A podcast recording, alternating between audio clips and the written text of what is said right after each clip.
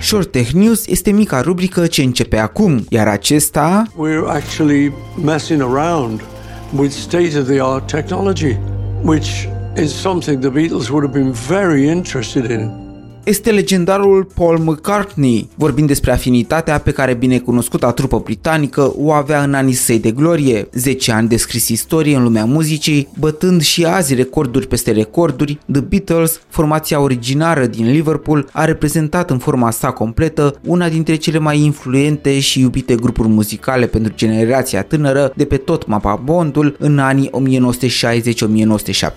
După despărțirea lor, Lennon, McCartney, Harrison și Starr Star au pornit pe drumuri separate. Din păcate, John Lennon a fost asasinat în 80, iar cei patru fantastici, The Fab Four, așa cum au fost porecliți, au rămas doar trei. În 1994, Paul McCartney, Ringo Starr și George Harrison se reunesc și scot un nou album, Live at BBC, care conținea 30 de melodii pe care Beatles și nu le făcuseră niciodată disponibile fanilor. Tot în același an s-a început proiectul Anthology, care pe lângă miniseria televizată s-a încercat în cei trei ani a duratei sale și înregistrarea trei noi melodii folosindu-se de demo-urile pe care John Lennon le înregistrase în 1970. Tehnologia disponibilă în mijlocul anilor 90 a făcut posibilă lansarea numai a două noi titluri, Free as a Bird și Real Love, dar o a treia înregistrare a lui Lennon a reprezentat o prea tare nucă de spart pentru soluțiile inginerești ale perioadei. În 2021, regizorul care a semnat trilogiile Stăpânul Inelelor și Hobbitul, Peter Jackson, a realizat o miniserie documentară pentru pentru Disney Plus intitulată The Beatles Get Back. Acesta a folosit materiale create pentru un alt documentar al formației Let It Be din timpul sesiunilor de înregistrare a ultimului album înaintea despărțirii lor din 1970. Bineînțeles, acele materiale capturate pe film de 16 mm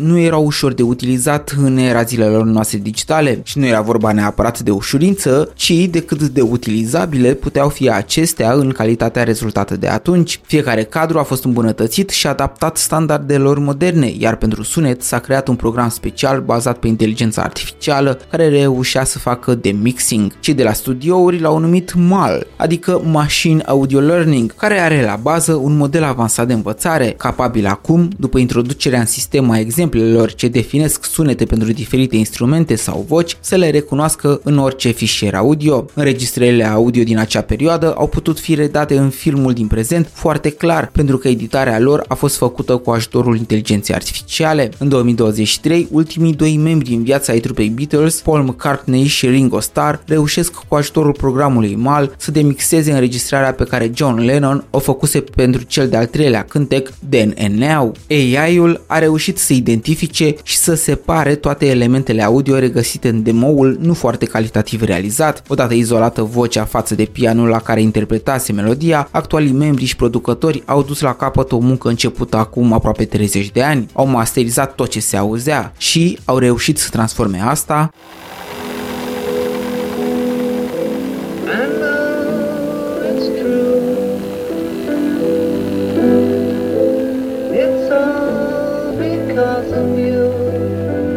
În așa ceva